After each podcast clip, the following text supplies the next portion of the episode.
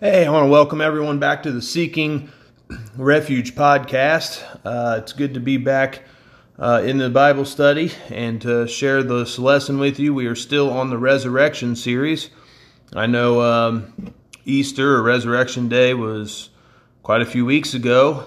Um, there was an intentional pause in publishing the new podcast for a specific reason, is to get a point across. Although I have been busy, I could have done it sooner. But uh, well, yeah, it's been thirty-three days since the last podcast published, and we've been on the resurrection. This is the third, um, the third lesson.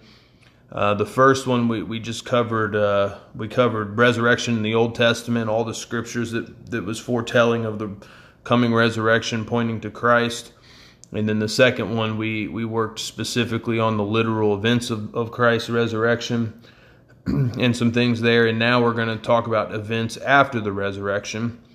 But I think it's important to realize that one of the events, the, the first and foremost that we're going to talk about, Jesus spent forty days revealing himself. Now, it's only been thirty-three days since my last podcast.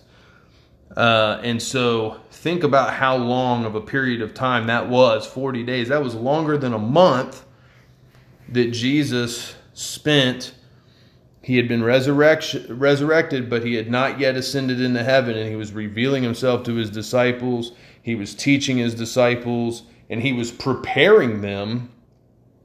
You had the ones that would be called into the uh, ministry of being an apostle, and then a remaining hundreds more uh, that would make the decision to follow him and to be his disciples, even though it would cost them their lives. So, pretty significant event, prolonged event, forty days long, um, but he revealed himself many times over. And, and there's a scripture there in, in the end of the Gospel of John where it where basically, I'm paraphrasing, but when they're saying all of the things that he did, if they wrote them all down, the books in the world cannot contain it.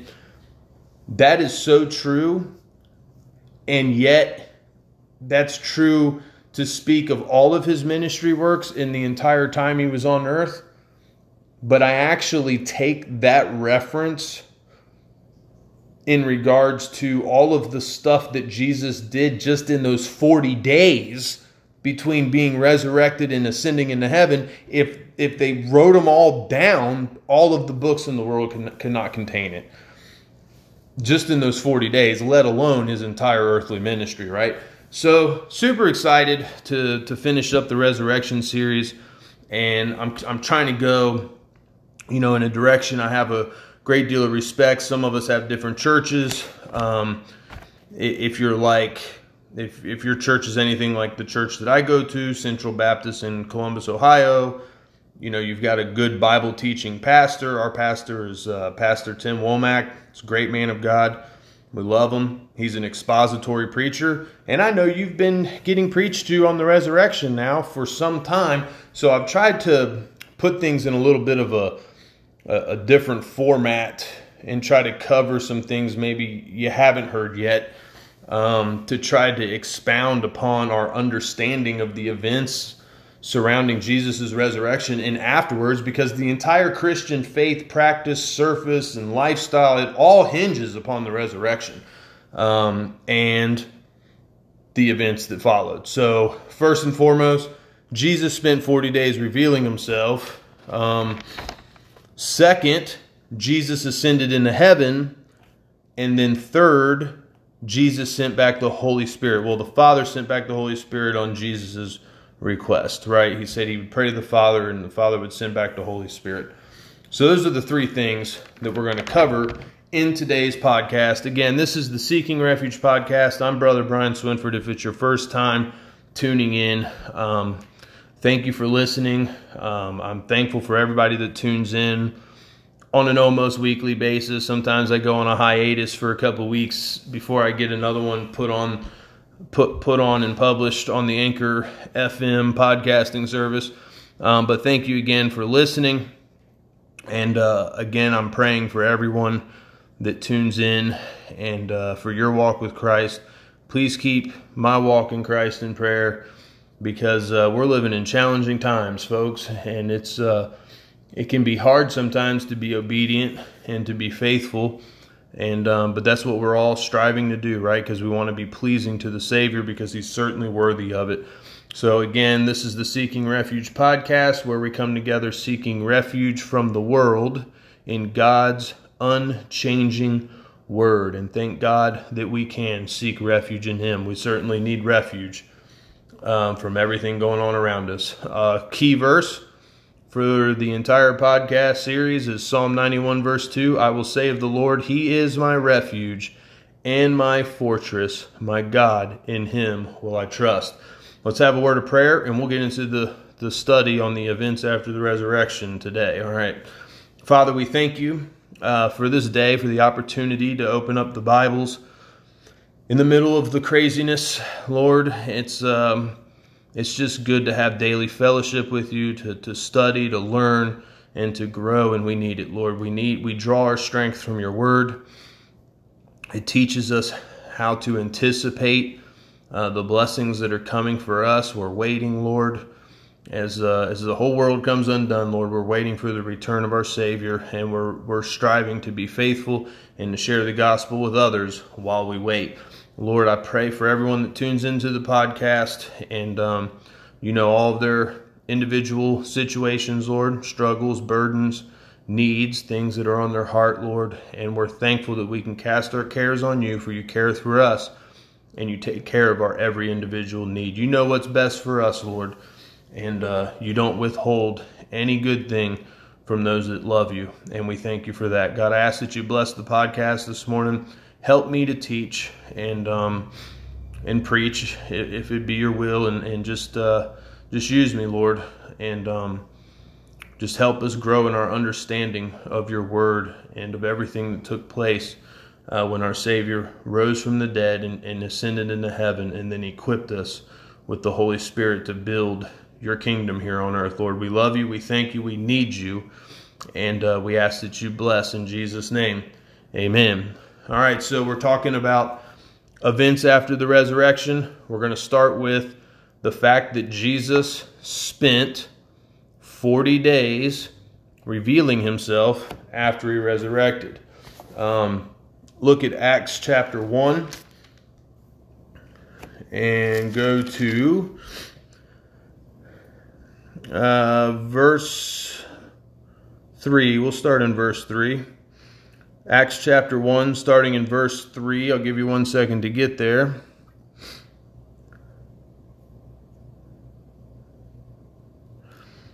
And I'll begin to read. Uh, the scripture reads, starting in Acts chapter one, verse three.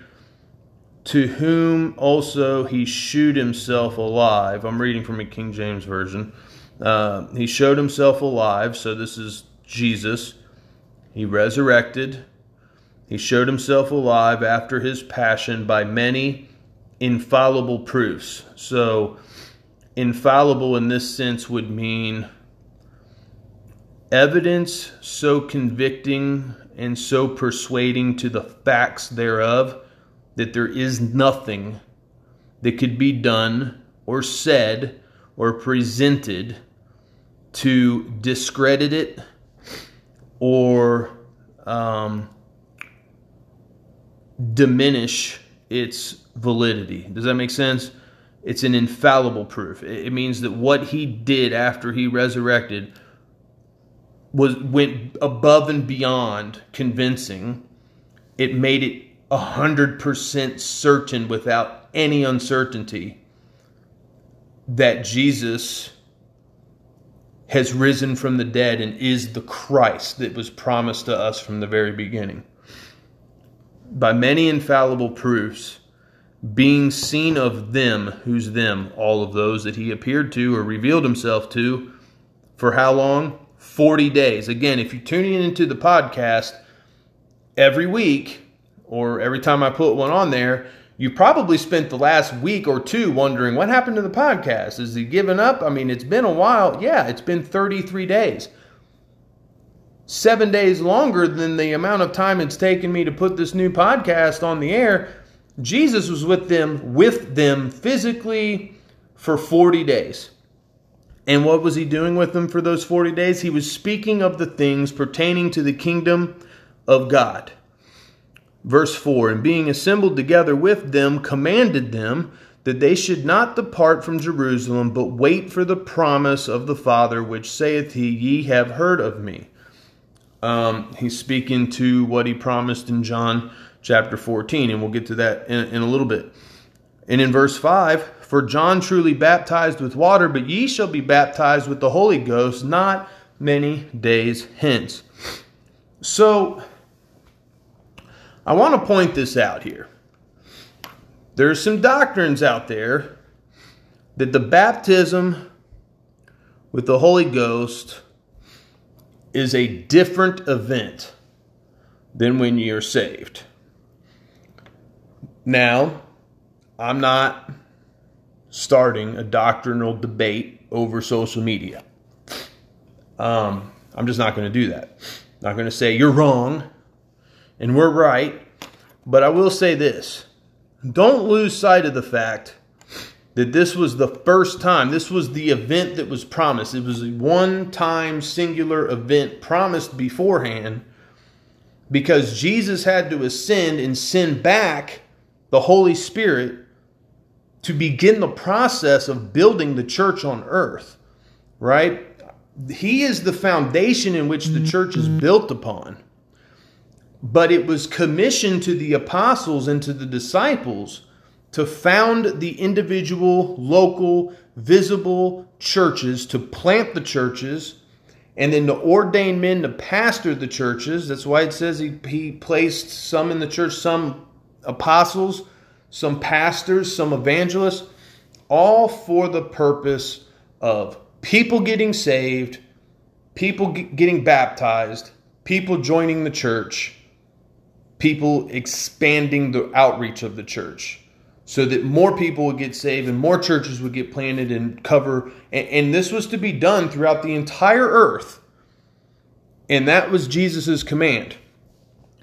And this event that he's talking about, when he tells them you're going to receive this baptism of the Holy Ghost, that's because Jesus would now be at the right hand of God and he had to pour out the Holy Spirit to fulfill Scripture that goes all the way back to the prophets, and to also equip the apostles and disciples for the task at hand. Now, because that event has already taken place, now we receive the Holy Spirit at the moment of conversion. The moment we get saved, the Holy Spirit of God comes to live inside of us, and he abides with us, and he abides with us and in us forever. And that is the promise of the Bible. There's not an extra event that we're waiting on. It's already taken place. The filling of the Holy Ghost in the life of the a believer to live a Holy Ghost-filled life is going to require obedience. It's going to require being filled with the things of God, which means you've got to empty yourself of the things of the world. You got to get out of the world and into the Bible, into fellowship at the church. You've got to get into your prayer life. You have to allow God to fill you with those things, the things of God, in order to live a Holy Ghost-filled life. You can quench the Spirit of God, and you can grieve the Spirit of God, and you can live in sin, and you can do things. You will not live a Holy Ghost-filled life, even though the Spirit of God is in you if you are saved, if you're choosing to live in sin. And that's just the way it is. Um, you want to harden your heart, reject Bible, do it your way, and live for yourself? You will hinder your ability to be useful to God for His kingdom if you do so. It's that simple. Um... So that's that. So there's the promise there. Um, it says very clearly for forty days. And in the order we know, and you can write these down, John chapter twenty, verses eleven through sixteen, you find that the first person he revealed himself to was Mary, uh, Mary Magdalene. And uh, so he reveals himself to her. Then in John chapter twenty, verse nineteen, he reveals himself to the disciples. John chapter twenty, verse twenty-six, eight days later, he reveals himself to the disciples again, but this time Thomas was present. The first time he wasn't. Remember, the disciples went and told Thomas. Thomas said, I'm not believing this unless I get to put my fingers in, in the holes in his hand and in the pierce of and in his pierced side. And so eight days later, Thomas got to do just that and repented and believed. And Jesus, remember, that it's very famous. We quote it all the time. You believe because you have seen. Blessed are those who have not seen and yet believe, is what Jesus taught. Um. So he revealed himself to Thomas. Um, and then in John chapter twenty, verse thirty, he did many other, it says he did many other signs. twenty, verse thirty. And many other signs truly did Jesus in the presence of his disciples, which are not written in this book. Now, these are things that he did after he resurrected. He did miracles, and he performed signs, and he performed wonders before he was crucified. So it was important that he did the same kinds of things, the same miracles, signs, and wonders post-resurrection resurrection, because it went to the authentication of his identity. And you think that, that, well, that sounds silly. You would think that the people who spent all the three years with him, some longer, but his three-year ministry where they followed him, you would think that that was enough time that they would recognize who he is and follow him. You got to remember, they were filled with doubt the entire time. Um, and so when he when he appears with them, he was continuing to do these works, these wonders and these signs, not only just to authenticate the ministry, but he knew when he was to ascend, the Holy Ghost would come back. He knew the details of the task that would be involved with planning churches. He knew what he, the disciples were going to have to go through, and the fact that they would have to be willing to die in order to start the Christian faith, which, come on, I, I mean, this was two thousand years ago, and it started with one individual church plant. It started with conversions that began in Jerusalem. Then they went out into to the Gentiles preaching the gospel. There was sign gifts and things that were going on early on because people needed to see those things in order to repent and believe. But as we have the finished Word of God, we have all the events, we have everything we need already. We don't I don't need somebody to come and speak in an unknown tongue or perform some miracle for me to believe in Christ right now. The preaching of the gospel in itself has a supernatural effect on the person that hears it. It does not mean that every person that hears the gospel repents of their sins and gets saved. Some harden their heart, but it does bring conviction, and it brings somebody to the threshing floor of judgment, because they must, at the time they hear the gospel, make a conscious decision based on what they've heard. I believe, I accept, or I reject and I deny. I soften my heart, I receive God, I believe, I receive Christ, or I harden my heart and I push God away because I don't want anything to do with him. And we're playing with eternity with those decisions. But forty days, I mean, forty days he was he was appealing, uh, he was appearing, He was appealing. Yes, he was appealing, but he was appearing to his disciples. He appeared to them in John twenty-one fourteen a third time.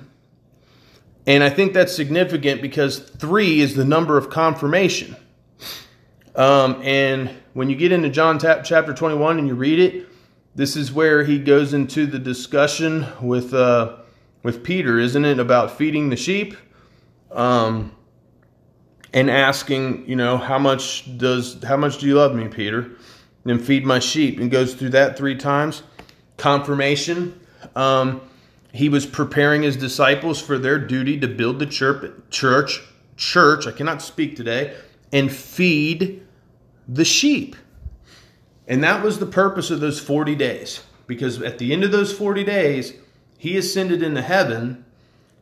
And it would then be, it would be, it, it was done. It, the rest at that point would be up to the individuals who were impacted by Christ's ministry on earth, both before and after his resurrection. Once Christ sent back the Holy Spirit, it would be up to their, it, basically they had free will. They could have chosen not to serve God. I mean, you know, and, and at times things were looking a little bit shaky. I mean, Peter was like, I go fishing.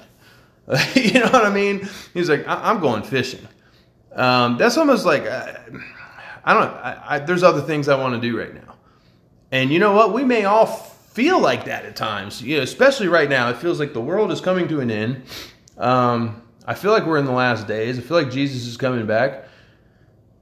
God is telling me to do stuff in ministry. And, uh, yeah, sometimes I'm like, I, I think I'm going fishing. And, uh, I just don't want to end up in a whale's belly like Jonah did over it. You know, it's, it's hard times right now. And, um, but, but we have to be faithful and we have to be obedient. They were, they chose to be obedient. God sent the equipping power of the Holy Ghost. It was the confirmation, the revealing himself to him over those forty days that really sealed the deal. I mean, it, they were firmly beyond convinced, um, and they were prepared to die for their convictions, um, because it's not what they thought. It's not, you know, I'm pretty sure it was Jesus. No, they knew. And when you know something, and you get put on trial, and you know it's the truth, you'll stand for that regardless of the consequences.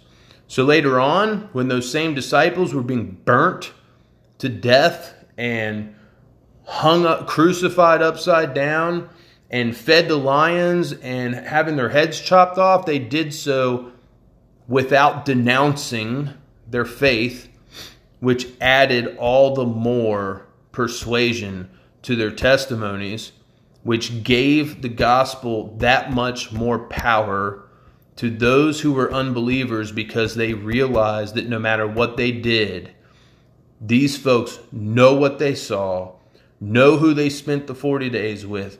They know the power of God. They've seen the power of God, and it made them convinced that, well, surely maybe, maybe these folks really do know what they're talking about.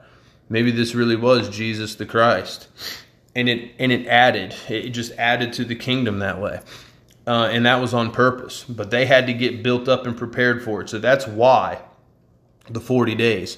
Um, it was a window of opportunity. It was more than enough time for Jesus to reveal himself to the disciples. It was more than enough time for him to teach them and give them final instructions before his departure. Which sounds familiar. Moses gave final instructions to Israel before his departure and before they went into Canaan. Once Christ ascended, those that were chosen for apostleship and those who were chosen to be, or those who chose to be his disciples, were more than certain that Jesus is the Christ. That's why they refused to recant and denounce their faith while suffering horrible persecutions and martyrdom. And uh, let's talk about. There were hundreds um, in that time frame. Go to First Corinthians chapter fifteen. And remember, at the first episode of the Resurrection series, we covered these verses.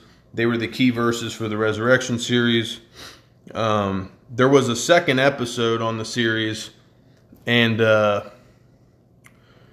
it something happened and it didn't post right. It, so I kind of re, re I kind of revisited those topics on the second one that I did. I think there was a total of four, but this was the key verses. So First Corinthians fifteen, three through seven, Paul writes to the Corinthian church and he says, "For I delivered unto you first of all that which I also received, how that Christ died for our sins according to the Scriptures, and that he was buried, and that he rose again the third day according to the Scriptures, that he was seen of Cephas, then of the twelve. After that, he was seen of above five hundred brethren at once, of whom the greater part remain unto this present, but some are fallen asleep. After that, he was seen of James, then of all the apostles, and last of all, he was seen of me also, as of one born out of due time. So there you go. Hundreds. And um, they were sure that it was Jesus. They were sure of it. And, uh, you know, why is this so important? It's like, of course it was Jesus. Well, these are the things that the unbelievers of the world attack when they try to put doubt in a believer over the resurrection. And the reason that Satan attacks the doctrine of the resurrection is because the entire Christian faith hinges upon it. Um, if Christ is not risen, then we we would still be in sin. The preaching is vain. There'd be no future resurrection and therefore no heaven, which would then give them the opportunity to say, if there's no heaven, there's also no hell. There's nothing to be afraid of. There's no consequences. It all points to lawlessness, but it's all a lie of the devil. And the truth is, absolutely he resurrected. Absolutely he spent forty days with the disciples, appearing and revealing himself and teaching and instructing and preparing. And um, absolutely. And who not better? I, I mean, the ones that spent the time with him before the resurrection were the most qualified to be able to give an eyewitness account that it is truly Jesus after his resurrection, right? Which is why he did appear to Mary first, and then the disciples in the upper room and all and all that. So first thing he did, he appeared and he spent forty days. The second event after the resurrection that I'm teaching on, I mean, there's, like we said in the book of John, all of the things he did, we could write it all down. We won't fit it in all the books of the world. Jesus ascended into heaven. It's the second thing, and we're going to go through a list of verses on this. First, go to Luke chapter twenty-four, fifty-one. And I don't have them bookmarked, so we're going to have some Bible drills for a minute. Luke twenty-four, verse fifty-one.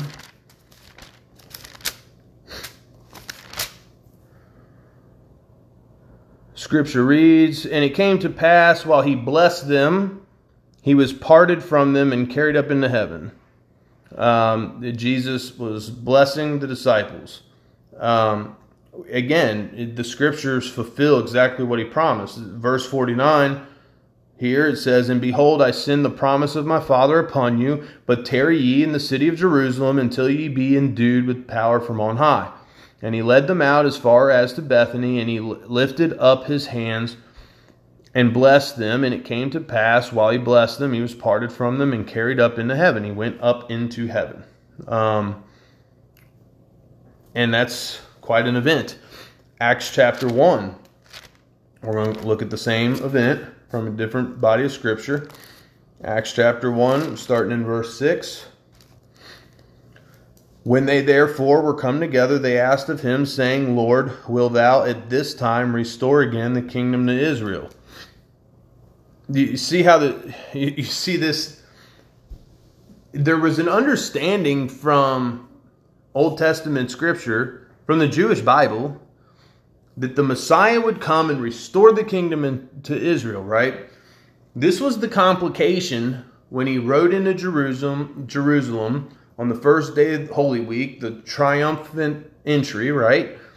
And everybody was throwing the palms, and that's why we have Palm Sunday, and they were shouting Hosanna to the highest, and then he rides, rides in on a donkey, which was a sign of humility and submission and other things. It was not riding in on a chariot.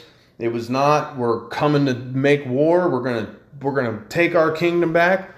It it was quite the opposite. And they were like, who is this? This is not what we expected. They're still wrestling with this because now he's been resurrected. Now he is showing um, powers and abilities, and, and they're ready. They're like, we're ready to see the kingdom get restored into Israel. And there's some understanding there from the prophets, because the prophets prophesied both comings of Christ. And as the body of scripture concerning his death and crucifixion start to become more clear in their vision, now they have even more to anticipate. Folks, we have a return of Christ. Our Savior is coming back, and we ought to be anticipating it. There's a kingdom that will be restored unto our Savior. And we get to be a part of that. And that's amazing. So I just thought it was interesting. They're still, how about now, Lord? Are we there yet? Are we there yet? Like a kid in the car on vacation. Verse seven, and he said unto them, it is not for you to know the times of the seasons, which the Father hath put in his own power. Don't forget that. Everyone wants to figure out when the rapture is going to happen. We don't know. Just keep on winning souls. Keep on sharing the gospel. Keep being faithful. Verse eight, but ye shall receive power after that the Holy Ghost is come upon you, and ye shall be witnesses unto me both in Jerusalem and into all Judea and in Samaria and unto the uttermost parts of the earth. The uttermost part of the earth, it's everywhere. It's basically every nook and cranny, every corner. The darkest, most desolate, most abandoned, most isolated, most difficult to reach places on earth, Christ says you're going to go there and you're going to witness. And thank God for the missionaries that are faithful in this, that answer to the call of God and to go into places. And, and you know, we've seen and we have records in history of missionaries, you know, going into places where there was cannibalism and, uh, you know, dying for the sake of preaching the gospel. And there's also been entire villages and places completely converted to Christianity through those missionary efforts. So make sure that you are supporting missions. Make sure your church is a missionary-minded church. Uh, Verse nine, and when he had spoken these things, while they beheld, he was taken up, and a cloud received him out of their sight. So Jesus went up in a cloud, right? That's important. Verse ten, and while they looked steadfastly towards heaven, as he went up, behold, two men stood by them in white apparel, which also said, ye men of Galilee, why stand ye gazing up into heaven? This same Jesus, which is taken up from you into heaven, shall so come in like manner as ye have seen him go into heaven. So the same Jesus that went up, same Jesus is coming back. He went up in a cloud. He's going to come back in a cloud. Um, that's the rapture, um, to receive us, the church. There's some more scriptures. Here is a few examples showing the apostles' understanding of the events here. So go to First Timothy, if you will. Remember, he revealed himself to the apostles, to the disciples.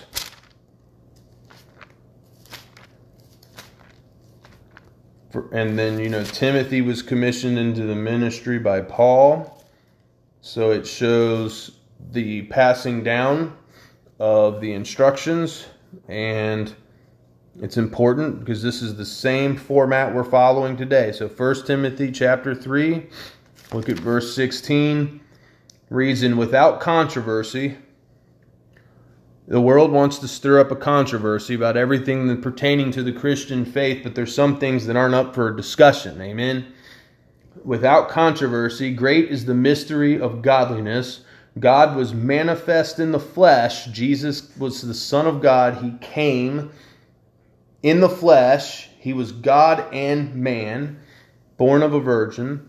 He's justified in the Spirit, seen of angels, preached unto the Gentiles, believed on in the world, and received up into glory. His ascension was an event showing his glory. It was done in glory. Um, if we see the glory of God, we have a conviction and a certainty about who he is. I know whom I have believed and am persuaded that he is able to keep that which I've committed unto him against that day. Great Bible verse and also a great song to sing. But we know, we're certain. These things I have written unto thee, that ye may know that ye have eternal life. It's about our conviction and our certainty. Where do we get it from? Because we've seen the glory of God. But they saw him literally ascend in glory in the clouds. And I'm pretty sure any one of us, while I think right now it would be hard for me to die for my faith, I think that for them, having seen that, it was not as difficult as we might think to die for our faith. And also, when faced with death for our faith, Um, I've I've at least heard a couple of testimonies from Christians who were in a place of persecution at a time where Christians were being martyred. May uh, I, I can't give a lot of details. One of which is testimony was he survived an attack where many of the people he was assembled with were murdered or martyred. Um, and basically, it is uh, it's a Holy Ghost thing. Uh, the, the it was as if they physically lost control of their ability to. Um, it, they, they weren't afraid. They weren't. It, they knew what was happening, and uh, it was like the Holy Ghost was going through them to bring about. Uh, I don't know how to explain it the way he explained it, but you know, it was a complete acceptance and submission to His will, knowing that there was great reward for what they were going through because they were not going to denounce Christ, and the Holy Ghost was the equipping power that allowed them to do it. Um, but uh, shocking stuff, and I'm telling you, this stuff's happening in places of North Africa, in the Middle East, and in, in certain even in certain places of Asia. You know, this is the kind of thing that's happening, um, but it's it's the certainty, it's the conviction. And for for those of us, we're here in America, and, you know, honestly, even with terrible leadership in our country, we still have it pretty good. It's just not affordable to live here anymore, but it's pretty it's pretty good. It, we have freedom. You know, we can go to church on Sundays. We don't have to hide in basements. People, yes, things happen, but we're not widespread being hunted for our faith yet. Um, and I say yet because it could happen uh, at some point. But, but you know what? We have the Word of God and the fellowship.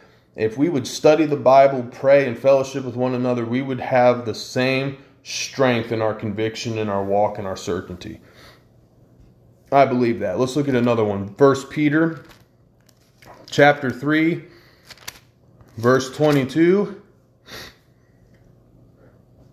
reads, "Who is gone into heaven and is on the right hand of God, angels and authorities and powers being made subject unto him." We're talking about Jesus' ascension into heaven. Um, Acts one eleven again. What did they say? That he would come back in like manner. Let's look at a fulfillment of that. Go to First Thessalonians. He went up in the cloud. He'll come back in the cloud. First Thessalonians chapter four, look at verses sixteen and seventeen. It reads, "For the Lord himself shall descend from heaven with a shout, with the voice of the archangel, and with the trump of God, and the dead in Christ shall rise first. Then we which are alive and remain shall be caught up together with them in the clouds to meet the Lord in the air, and so shall we ever be with the Lord. Wherefore, comfort one another with these words," talking about the rapture. He's coming back. So just like the disciples, "Lord, now will you restore your kingdom?" We need to be living with the anticipation of his return. And how do we do that? How, how can we be effective? How can we stay faithful? We have to remember what happened on the fiftieth day. After forty, he ascended into heaven. He told them, "Go to Jerusalem and wait. Wait there in Jerusalem." I think they were already in Jerusalem. He said, "Don't leave Jerusalem. And wait for the promise. Wait for the coming of the Holy Spirit." Look at Acts again, chapter one.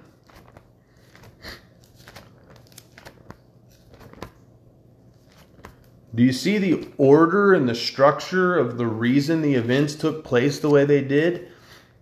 The forty days, giving the conviction, increasing the certainty, giving them the knowledge, the education, and the training that they would need.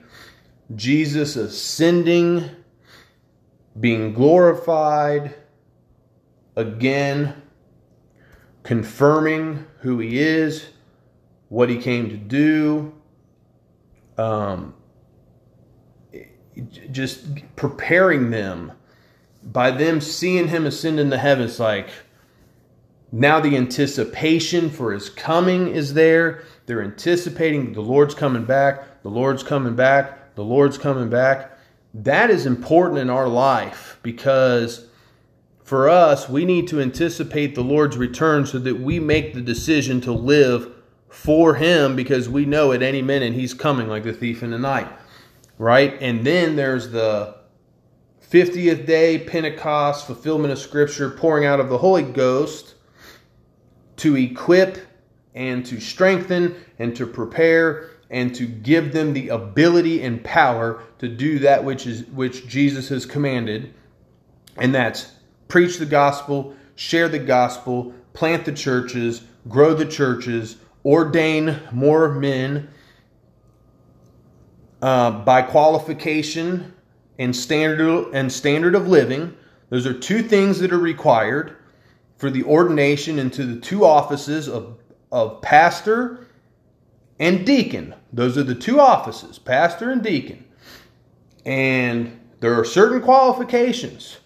And Satan is after our families, and he's trying to disqualify as many men as he can from being eligible for these roles, because they're important if the church is going to continue. And a lot of churches have elderly deacons and not a lot of young men that are stepping up to the plate, married once, living right, being faithful, keeping away from the alcohol and the worldly, uh, worldly stuff, so that they can take over some responsibility of being leaders in their churches. And we're running out of men because we've got a society now that's turning boys into sissies instead of raising them into men. I'm preaching. And we're in trouble. Woke culture has no place in the Christian church. And these churches that are shifting their focus from the ministerial works of getting the gospel into the community and missions, and they're turning it towards social justice issues, they're not helping. All right, I'm, I'm done chasing that uh, squirrel there. fiftieth day. This is the third event. fiftieth day. Jesus sent the Holy Spirit. Um, they were they were waiting, and this is what happened in, in, in Acts chapter one, verse eight. Ye shall receive power after the Holy Ghost is come upon you, and ye shall be witnesses unto me, both in Jerusalem and in all Judea and in Samaria, and unto the uttermost parts of the earth. And while he had spoken these things, while they beheld, he was taken up, and a cloud received him out of their sight. While they looked steadfastly towards heaven, as he went up, you know, of course, they're looking up like, whoa. Uh, and here's two men, white raiment, white apparel. They said, Ye men of Galilee, why stand ye gazing up into heaven? This same Jesus, which is taken up from you in heaven, shall so come in like manner as ye have seen him go into heaven. Then ten days they spend waiting for the Spirit. Why? Why? Because Jesus told them what to do, and so they did it. They were obedient. You want a second blessing to come? Try being obedient to God. He'll give you blessing after blessing after blessing after blessing. Because he won't withhold the blessings from those that are faithful and, and, and willing to submit to his authority.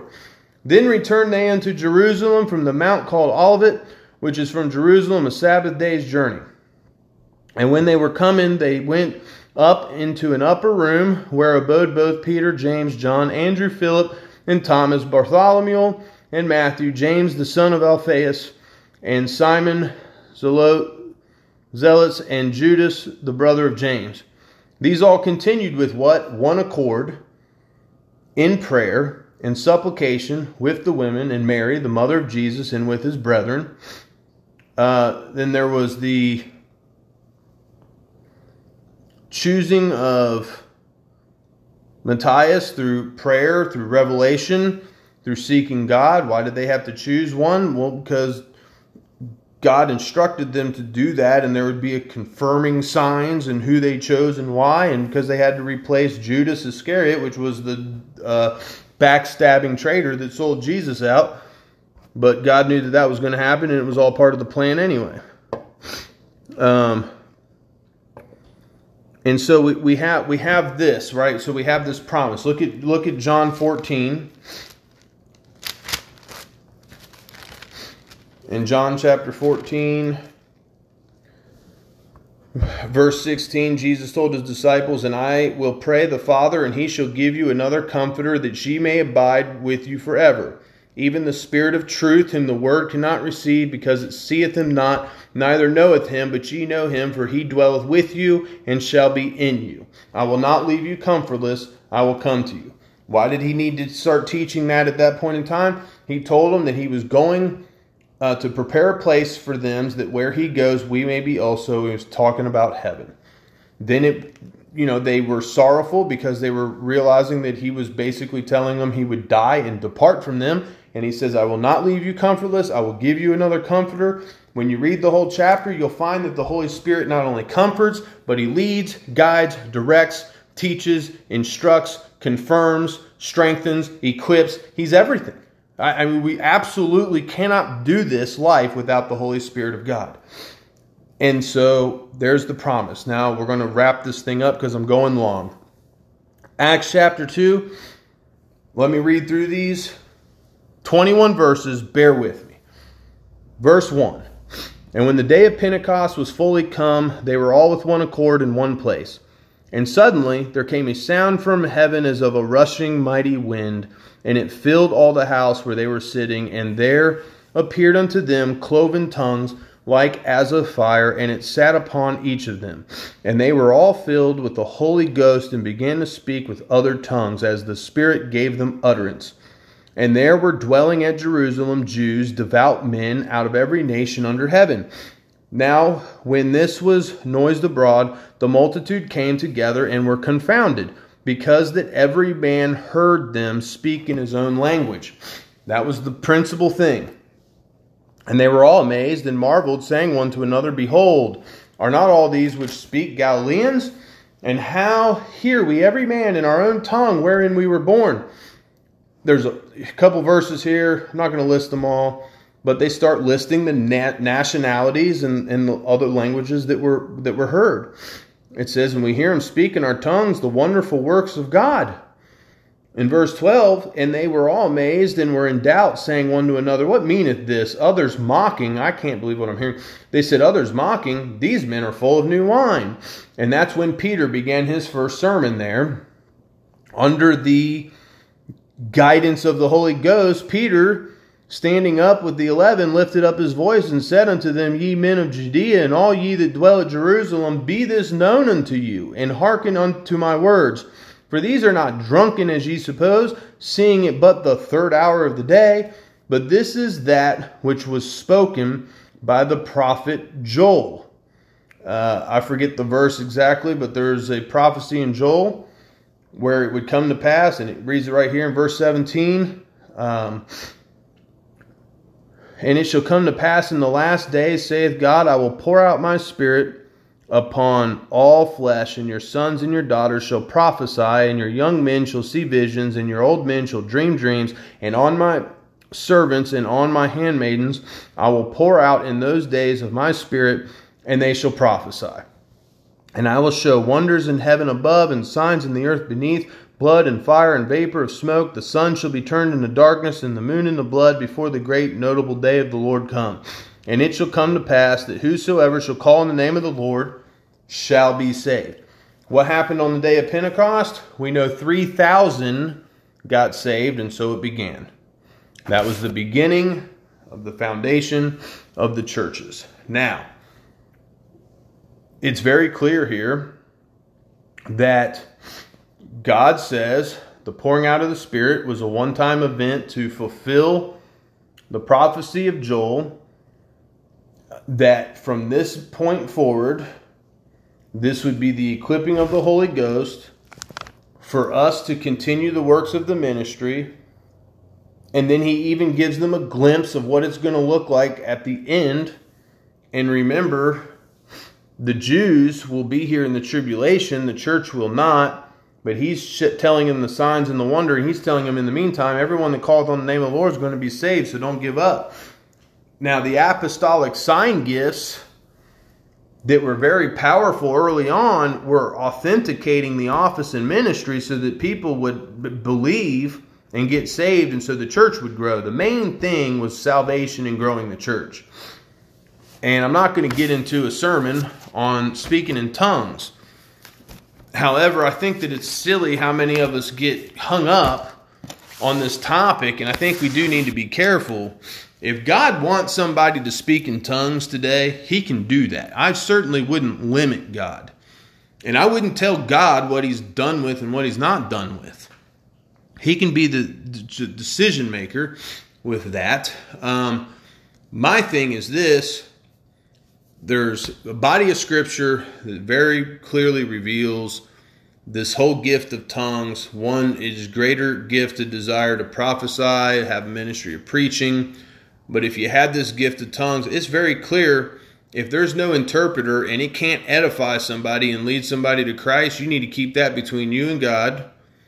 And, um, you know, that's your prayer time with God. You do it in prayer with God. And because God understands the heart, God understands the intent.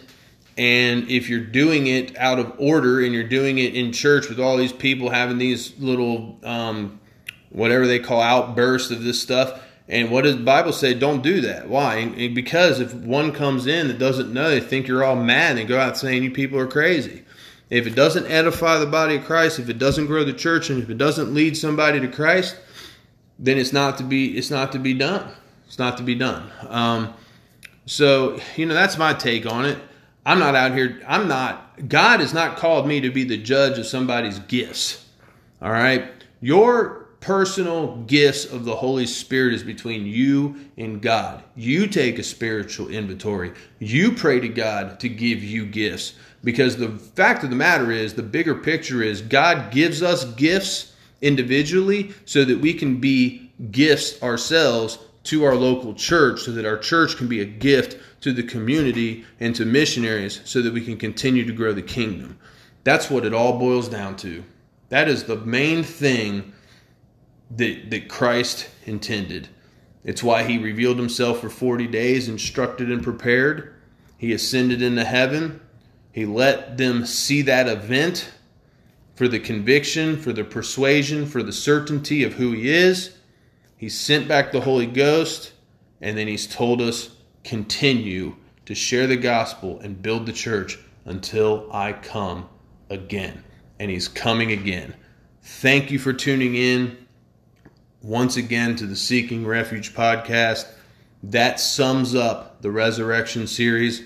I'm going to go into a season of prayer about what to do next on the podcast, so it may be a few weeks again before I come back on the air. Um, but thank you so much for your faithfulness and listening in, and I hope you learned something and got a blessing from the resurrection series. Father, I thank you, Lord, for the podcast today and for everybody that tunes into it. Lord, help us grow.